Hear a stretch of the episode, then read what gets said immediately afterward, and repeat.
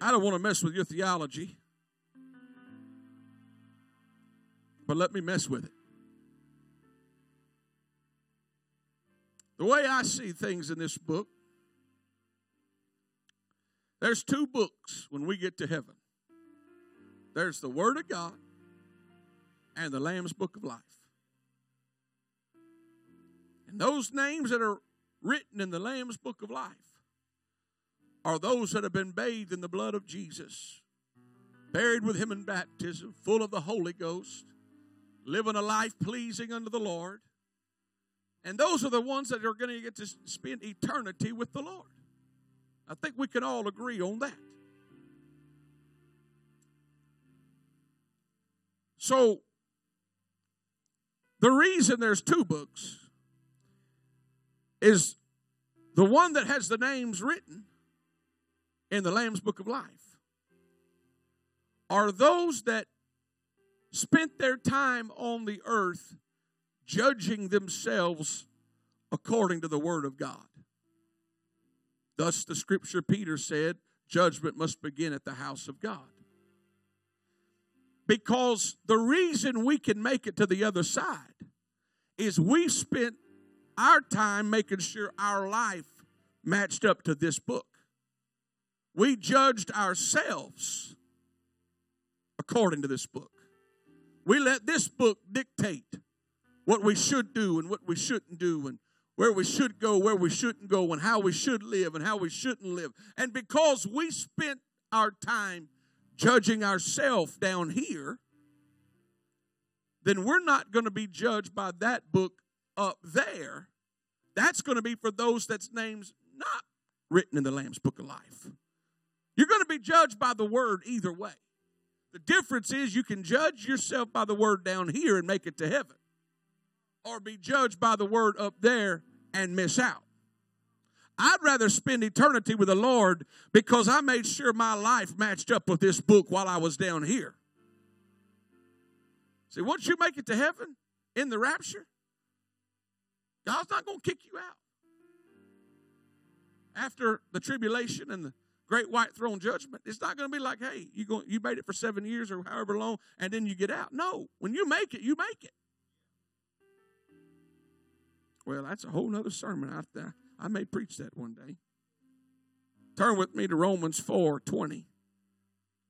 Good to see everyone. Let me say thank you for all those who made it to prayer meeting. We had almost a packed house prayer meeting, a great move of God.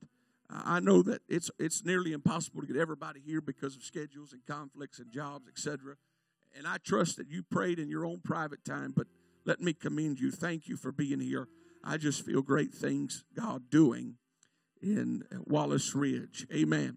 Verse 20, he staggered not, speaking of Abraham, at the promise of God through unbelief, but was strong in faith, giving glory to God, and being fully persuaded that what he had promised, he was able also to perform.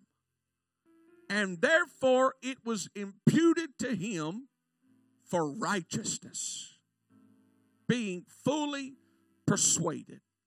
I want to preach tonight on the power of a made-up mind. The power of a made-up mind. Father, thank you for the Word. Thank you for the Spirit and every heart that is in the house of God. I believe you're going to do great things in our midst, and I thank you for it in advance. We give you glory and praise. Shall we clap our hands unto the Lord one more time as you're being seated this evening? Amen. There was a Spaniard named Hernan Cortez. And in the 1500s, he was known for leading a large expedition consisting of about 600 Spaniards, 16 or so horses, and 11 boats to Mexico. The goal set before them was to capture a magnificent treasure that was believed to be held there. Something unique happened, though, as they arrived and all of the men unloaded. Cortez turned and ordered that all of the ships that were awaiting them, that just dropped them off, they were to be burned. This sent a clear message to those that was with him. There's no turning back. Once we burn the boats, the only option we have is to do that which we have set out to do. Although you might assume that his men would have become despondent with no exit strategy in place to save their lives. Instead, they rallied behind their leader as never before. And within 2 years, he succeeded in his conquest of conquering the Aztec Empire. There's something to be said about a person who makes up their mind that I'm going to do what I've set out to do regardless of what comes my way. There's power in a made-up mind. A made-up mind is an intriguing thing. You observe and you study in children. It could be a good thing or a bad thing, but when they set their mind to it, a lot of them, if it was like me, I was just determined that I was going to do what I set out to do.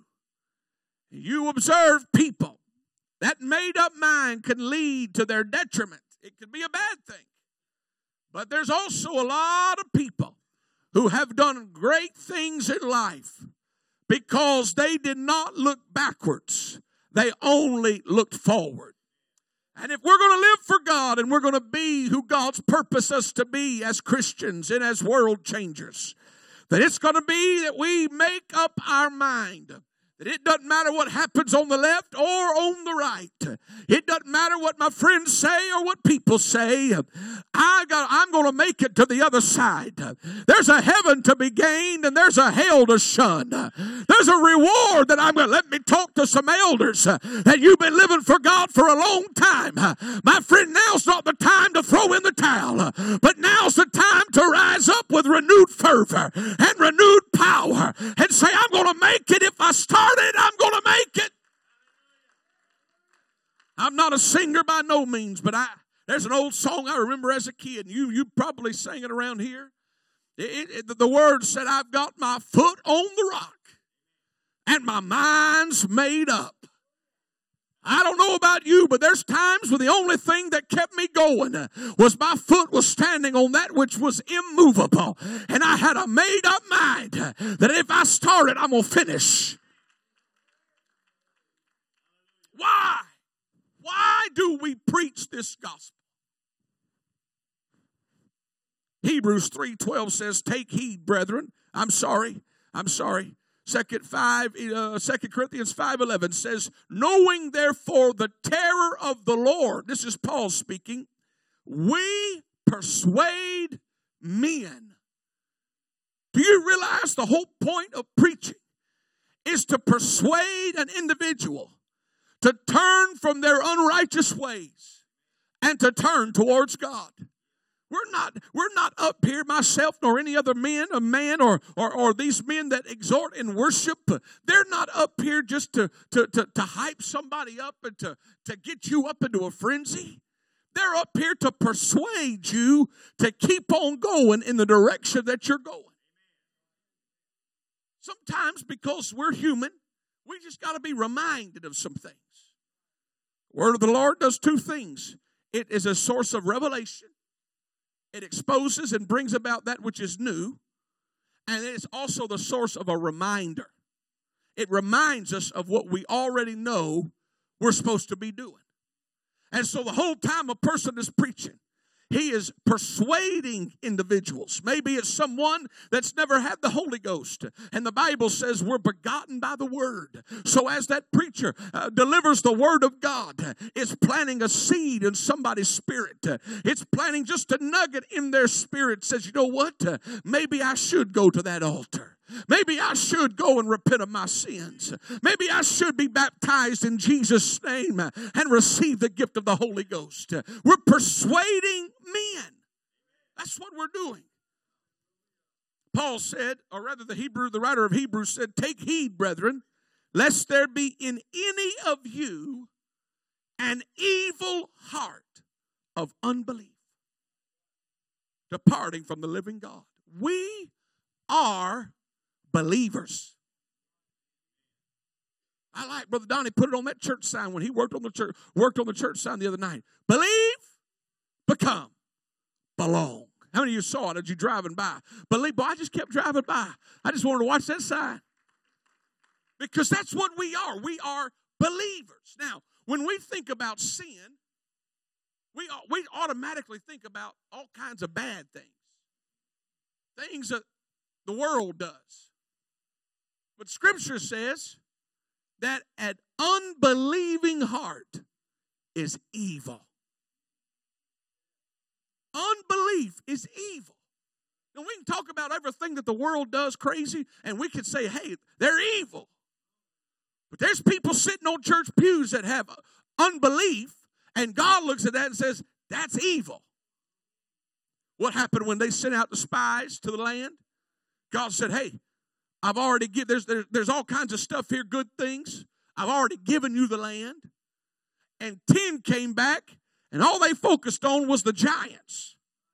All they focused on was the impossibilities.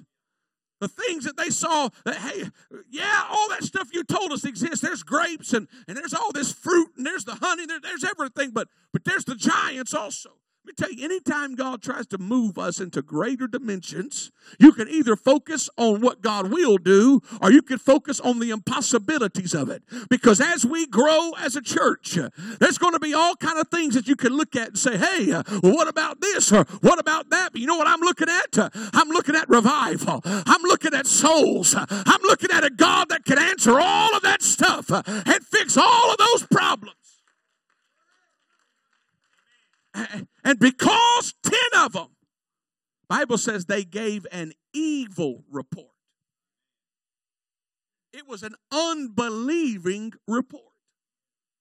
It cost them 40 years until everybody 20 and over, or over 20, died. They didn't get to see the promised land because of their unbelief. And so he's warning, said, hey, if you're going to make sure your heart is right, make sure there's no unbelief. Watch this, because unbelief leads to departing from the living God. That's what Scripture says. If you believe, then you're focused on the God that can do anything. But when you start entertaining unbelief, then you're not looking at that God. You're not looking at what God can do. You're looking at all of the impossibilities of men. And you can find impossibilities everywhere. You can find impossibilities everywhere. You've got to make up in your mind. It doesn't matter how bad it gets. My eyes are going to be focused on the one thing that never changes, and that's the power of my God. It can be bad and worse than worse, but God never changes. Fully persuaded. We got to be fully persuaded in his promises. The Bible says Abraham staggered not at the promise of God through unbelief, but was strong in faith, giving glory to God, and being fully persuaded that what he had promised, he was able also to perform. And therefore, it was imputed to him for righteousness. Because Abraham believed God. Now you got to understand, put yourself in that situation. In fact, let's back up. Put you before you had the Holy Ghost. Because Abraham didn't have the Holy Ghost. Put that person in that situation. And then tell me how hard it would be to believe in a God that you've never seen, did not know his name. It'd be pretty tough. But Abraham believed, and God said, I'm going to count it unto you for righteousness because you believed in that which you have never seen and you've never heard of, but you're willing to walk in obedience to the word. Anybody can walk in obedience once it's done. But let's talk about walking and believing before it ever happens. For 20, 30, 40 years or your lifetime, and you've never seen it. but you never stop believing. You see, believing is not so much about God as much as it is about us. If you believe or don't believe, it has no bearing on who God is. God's going to still be God. He's going to still be true. The Bible says, let God be true and every man a liar. God's still going to be, whether you believe or not. So it's not so much about activating God. It's about your own righteousness and your own salvation, believing that God can do what he said he would do. And Abraham staggered not at the promise. He was given a promise. He was given a promise in Genesis. God spoke to him and said, I want you to look at the stars. I want you to look at the sand. I'm going to do all of this stuff. And then the Lord tells him, okay, I want you to go get a heifer and a goat and a ram. And the Bible says he got all of these animals and he laid them out before the Lord. Those represented the promise that God gave him. It was a visible, tangible manifestation of the invisible exchange between God and man. And the Bible says when Abraham laid those out before the Lord, that the fowls of the air came down and were trying to eat away at those things that represented the promises of God. You know what the Bible says Abraham did? The Bible says he drove them away. The whole time those things laid out before the Lord, he was fighting off buzzards. He was fighting off vultures because he wasn't going to let anything mess with his promise from God. And there's people here tonight that you know God gave you a word. You know God gave you a promise. You know God gave you something to hold on to. And there's things going to come and try to eat away at those promises and try to pull those promises from you. And when that happens, the only thing you do is you just begin to fight off that doubt. You fight off that unbelief. You fight off that negativity, because if it's a word from God, it's a sure word. You can stand on that word. There's been times I went to prayer and I said, God, I know what you told me. I know you gave me a word. I know you spoke to my heart. I can remember last year sometime, probably February, March of 2017. I forgot we're in 2019. Time moves fast. Man called me one day, said, I want to take you to go eat breakfast. I love eating.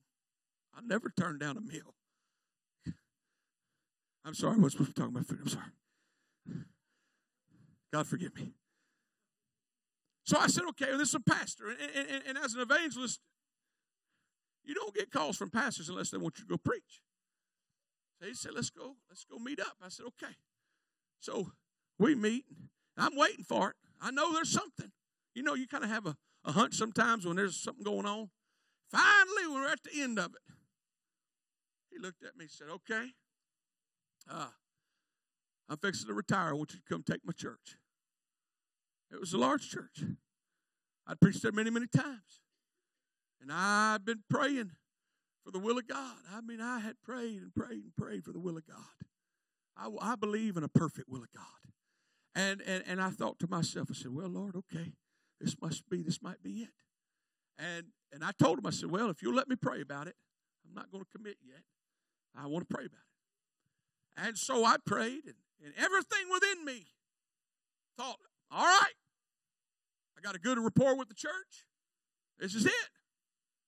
And Holy Ghost said no.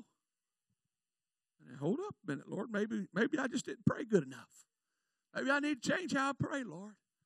And so I prayed. And that man called me back. He said, well, what you feeling? I said, I don't feel it. Lord said no. He said, well, just keep praying, and I'll call you back.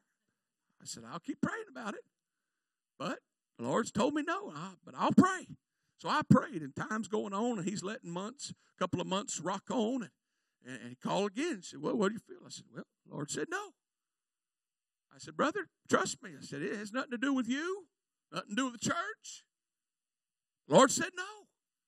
And I'm not here to please people. I'm here to please the Lord. And it just... it just kind of felt like I was walking through a dark time right there, because I said, Lord, I know what I feel in the Holy Ghost, but I don't have no handwriting on the wall. And nobody come and give me a word and said, you don't go to this church. And but I know, and Lord, you told me that this is that I would walk in your path, and I would know your will, and God, you know I want to do the will of God. And during that time is when negativity starts coming in. Doubt starts creeping in. Well, maybe I didn't do what I was supposed to do, and maybe I don't know what the voice of God sounds like, and maybe this and maybe that. And when you're in that time, if you let the buzzards come down, they'll pick away at everything that you thought was from God. And buzzards show up in strange ways. Sometimes they look like people.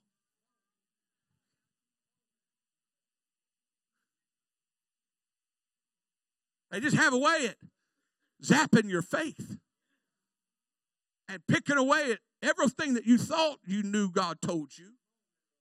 Start causing you to question. Maybe I didn't do something right. Maybe I did. I can't hear from God. All of this, during the middle of all of that, God has a way of just reminding us, hey, you're on the right track. I was driving down the road one day between Ragley, Louisiana, and Reeves, Louisiana. Got a phone call from a lady in my home church. Didn't know a thing. She called. She said, Brother Tyler, see, the whole time I felt like I was just wandering in the dark, and because God wasn't writing nothing out plain for me. And so she called. She said, Brother Tyler, the Lord told me to call and tell you that he can see just as well in the dark as he can in the light. And when the time's right, you'll know it. Thank you, Jesus. Boom. Buzzards, get away. I got a word from God. See, when you get a word from God, you stand on that word. And you don't let doubt, you don't let unbelief, you don't let people come in and mess with what you know God told you. You got to have a made-up mind. I am staying. Fully persuaded. Abraham, this is a promise I'm making between God and man. It's going to change the course of history. And your lineage is going to be multiplied by the millions. And you won't even know it. And Abraham said, it's good enough for me. I'm going to just keep walking. I'm going to keep believing that God, he staggered not. In fact, you go on and you read Hebrews 11, which was the hall of faith. And it talks about all of the mighty men of God and women of God that made that chapter. And this is what it says in verse 13. These all died in faith, not having received the promises, never laid eyes on them or never laid their hands on them, but they saw them afar off and were persuaded of them and embraced them and confessed that they were strangers and pilgrims on the earth. You have a whole lot of people not even mentioned in that in Hebrews 11 that didn't make that chapter. But God looked at them and said, you know what? You're like Abraham. I'm going to count it to you for righteousness because I gave you a word and you said, I see it, God. I embrace that word. And every day they woke up, they woke up believing this could be the day that promise is going to happen. This could be the day that God's going to do what he promised me. You know why you're here tonight? It's because you believed that this promise of the Holy Ghost is to you and to your children and to all that are afar off. The reason you're here is because you believed in that promise. You were persuaded.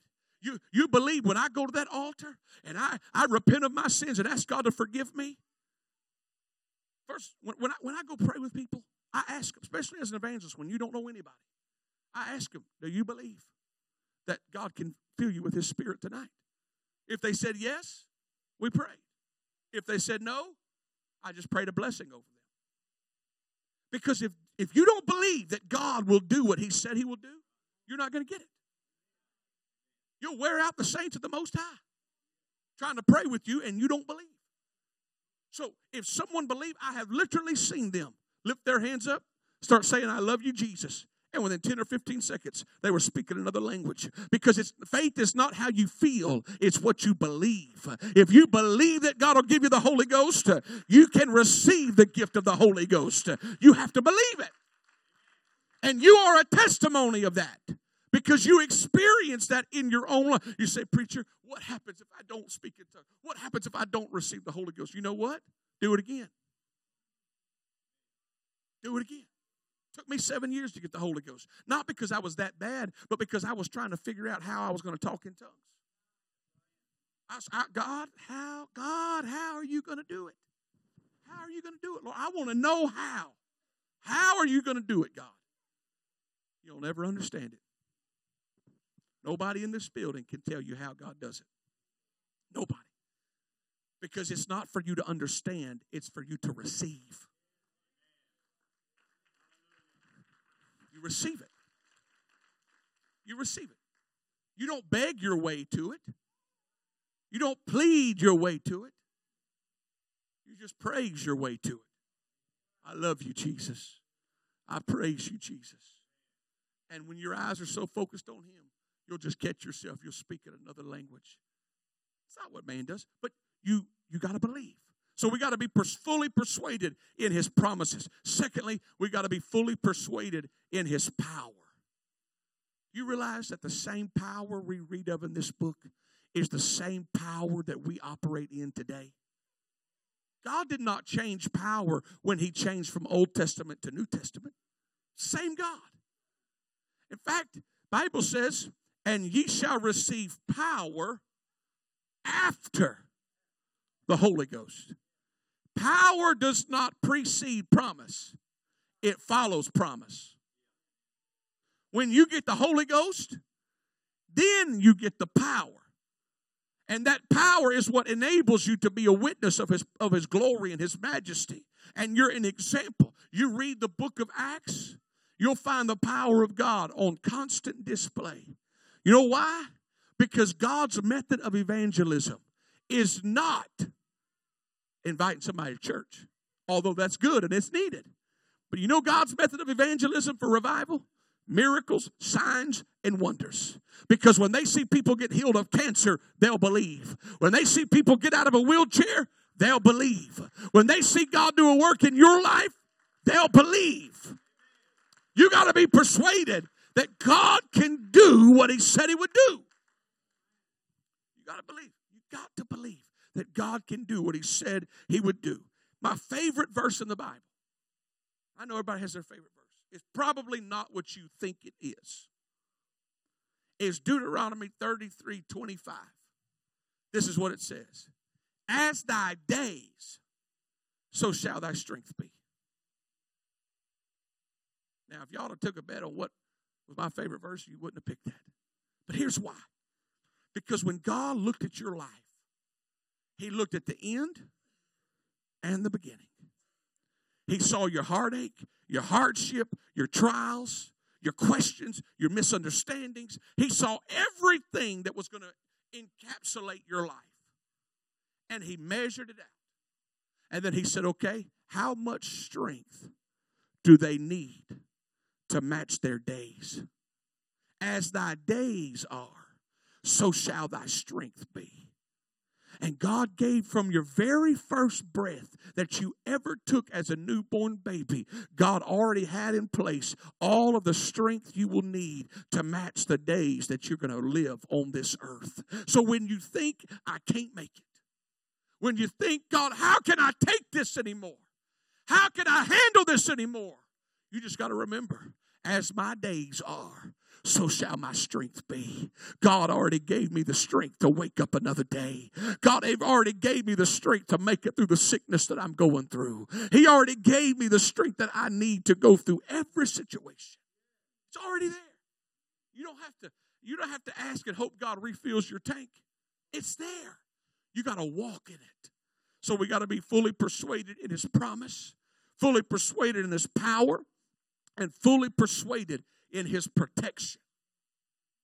God knows right where you're at every single second of your life. You know, there's times in my life I, I, God's helping me become more patient. Not with people, with time. I'm not the most patient. I'm driven. I just like to go, 100 miles an hour. I just like to always go. I'm wired like that. But I've learned that if I'm stuck in a traffic jam or if something happens that sets me back, you never know what God was keeping you and protecting you from. We can get all worked up and get mad and get frustrated, not mad at anybody, but just get frustrated about the situation that we can't control. But we can't see all the factors that God might be keeping us from. I remember one night my wife and I, we brought the kids. We used to go over to Houston. Houston was only 2 hours away from where we lived. And we would go over and make a night every now and then, go shop or whatever, just to break up the monotony sometime of life, just to have a getaway. And around Houston, they have, if you're familiar with it, they have what they call Beltway 8, which is the big loop all the way around Houston, and it avoids going through downtown, all that traffic and stuff. Well, one night we were going over there, and we were literally maybe a mile to a mile and a half from our exit, and our exit, when you came off the exit, our hotel was right there. So our hotel you could see on the Beltway. And as we're coming, I'm in the right-hand lane because I know I'm fixing to be getting off the Beltway. And I see out of my side mirror this Suburban coming at breakneck speed. And the Beltway already moves fast. So when you see somebody that's passing everybody, you know this dude is flying. And he got up by me, right beside me, had my vehicle full of my family, and he started to come over. Well, I pulled the wheel over to try to avoid him. All of a sudden, he jerked the wheel to the left and went across all 4 lanes of traffic, or 3, jerked it back, come across. It's a miracle that there was no cars that he hit, jerked it back to the right, and jerked it to the left again. This time when he jerked it to the left, God is my witness and is my wife and family. He literally jumped the concrete median onto the other side of oncoming traffic, jerked the wheel right again, jumped up, his Suburban landed on the concrete median and skidded on that median and came to a stop. Never seen anything like it in my life. Couldn't make it up. If I wasn't there, people wouldn't believe me. But when you're in situations like that, you quickly are reminded of God is my protector. God is my you don't know. Split seconds alter people's destinies. And you have to be fully persuaded. It doesn't matter what comes against my body, what comes against my family, what happens if I'm flying or driving or whatever your mode of travel is. God is with me every single second. Bible says he's as close as the mention of his name. Nothing. Paul said, for I am persuaded that neither death, nor life, nor angels, nor principalities, nor powers, nor things present, nor things to come, nothing shall separate me from the love of Almighty God. The power, God is my protector. There's people, they're scared of their own shadow. And I'm thinking, the Bible says perfect love casteth out all fear. I know it's a natural emotion. Okay, I understand that there's times we get scared of it. But I'm talking about people living in fear. There's a difference of getting scared every now and then and living in fear. We're not, if you got the Holy Ghost, you don't have to live in fear. You don't have to live in fear. It used to scare me to death as a kid that God would come back. And you too. Because we cannot fathom eternity. We only know what we know. But the older I get, I realize that Paul said, comfort one another with these words. If you're living for God and you're living right, it's a comfort to know that I don't have to, I don't have to perish with the wicked. I don't have to live in this world all of my life. There's a better place that God's prepared for me. And I'm not scared of that place. So finally, we have to be fully persuaded in his provision.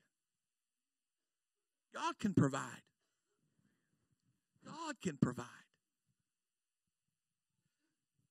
But my God shall supply all your need according to his riches and glory by Christ Jesus. God is not obligated to supply your wants.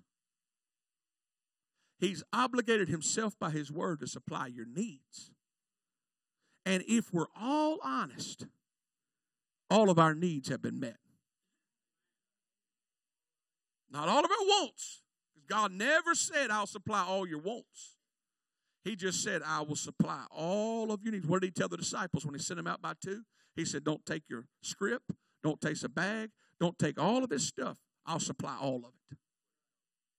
One lesson I learned the hard way as an evangelist, not because I'm bad, but because I'm human.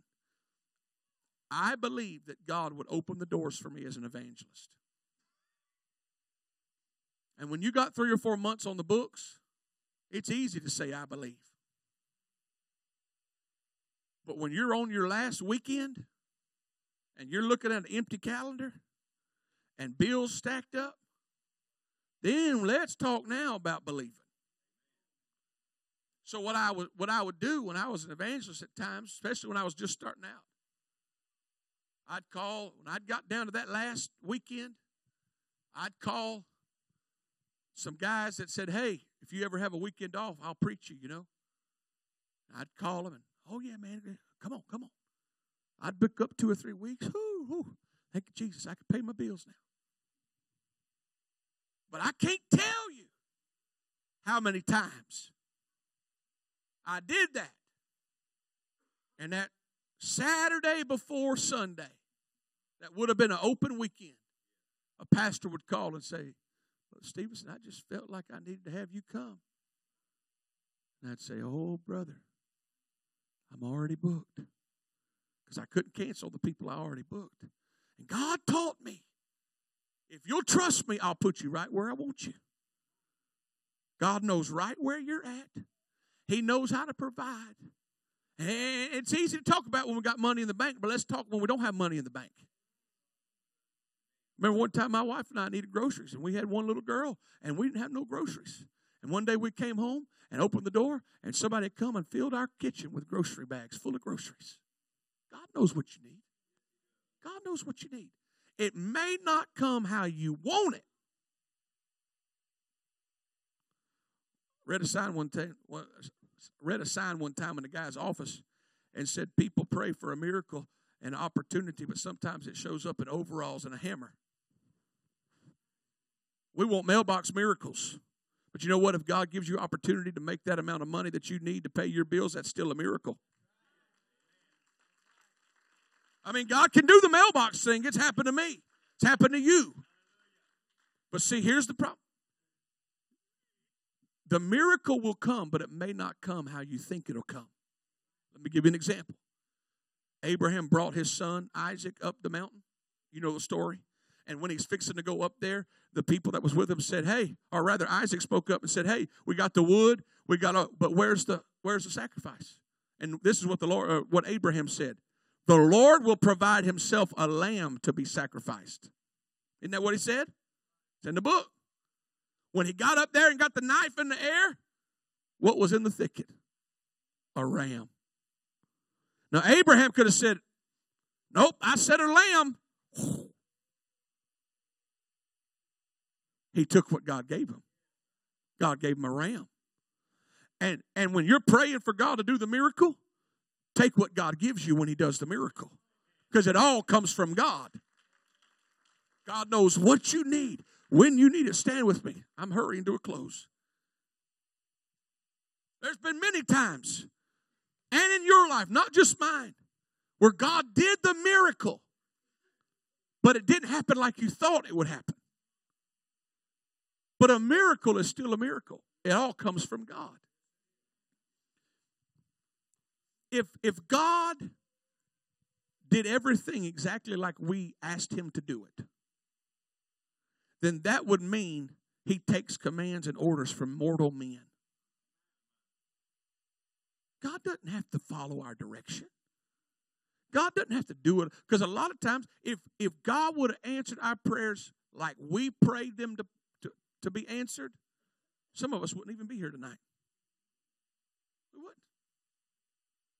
God does what's best for you because he sees who he wants you to be. Just like I talked about the other day, when you have children, your entire discipline method and how you judge and make decisions for that child is not based upon who they are at that moment. It's based upon who you see them being in the future. There's been many, many times the easy thing for me to do when my kids were acting crazy was just to give them what they wanted. Here, settle you down. Be quiet. But I couldn't, because it would contradict my parenting style for who I see them becoming. And if every time we started whining and wailing and crying and snotting, and we just want God to hurry up, here, God, here, be quiet, it wouldn't be for our betterment. It would be to our detriment. And faith is not built when things are going good. Faith is built when things are going bad. But you got to believe that God is a God that owns a cattle on 1,000 hills. And God can do anything. He is a provider. He is a provider. I've got a whole book of testimonies, and you do, of things that God has done in my life and in your life. And when you're at your lowest, go back and think about all the times God provided. Go back and think about all the ways that God made.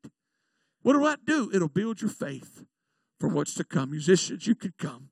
Maybe you're here tonight and you say, you know what, preacher? You don't know what's going on in my life. You don't know the battles that I'm facing. You don't know the doubt that I'm dealing with. And we all deal with doubt, whether we act like we do or we don't. We all deal with it. We all deal with it. When you walk out of this place tonight, I want you to walk out of here with a made-up mind that it doesn't matter what happens tomorrow. It doesn't matter what happens next week. I started this thing to finish it. I didn't start it to give up when things got tough. I didn't start it to throw in the towel when things happened that I didn't understand. You're committed to it. Maybe you're here and you say, preacher, I've never had the Holy Ghost. You could get the Holy Ghost tonight. Maybe you want a renewing of the Holy Ghost. You can get it tonight. All that matters is that you believe. Heads bowed and eyes closed all over the building, please. Nobody looking around. Lord, you see every heart in this place tonight. You see every individual. You know exactly what they've been praying. You know the things that they have laid out before you. Maybe they came tonight saying, God, I need an answer. God, I need a word from you. God, is this true? The Lord just wants me to remind you it's true. He is true. He is true. God cannot change. He is perfect in all ways. He is the epitome of purity. Maybe you're here and you've been struggling as to whether or not God has heard your prayer, and God knows what you're going through. God knows. God's heard. We're fixing to come around this altar. When we come to this altar, we're not going to come begging, pleading, crying. We're going to come with our hands raised. I'm inviting every person. Here's what we're going to do. We're going to lift our hands, and we're just going to thank God for knowing right where we're at. We're going to thank God for the miracles that he's going to do in our life. We're going to thank God for proving himself time and time again. While Sister Joyce begins to sing, why don't you come and let God remove all doubt out of your mind? Why don't you come and let God remove that doubt? Come on, God knows right where you're at tonight. God knows right where you're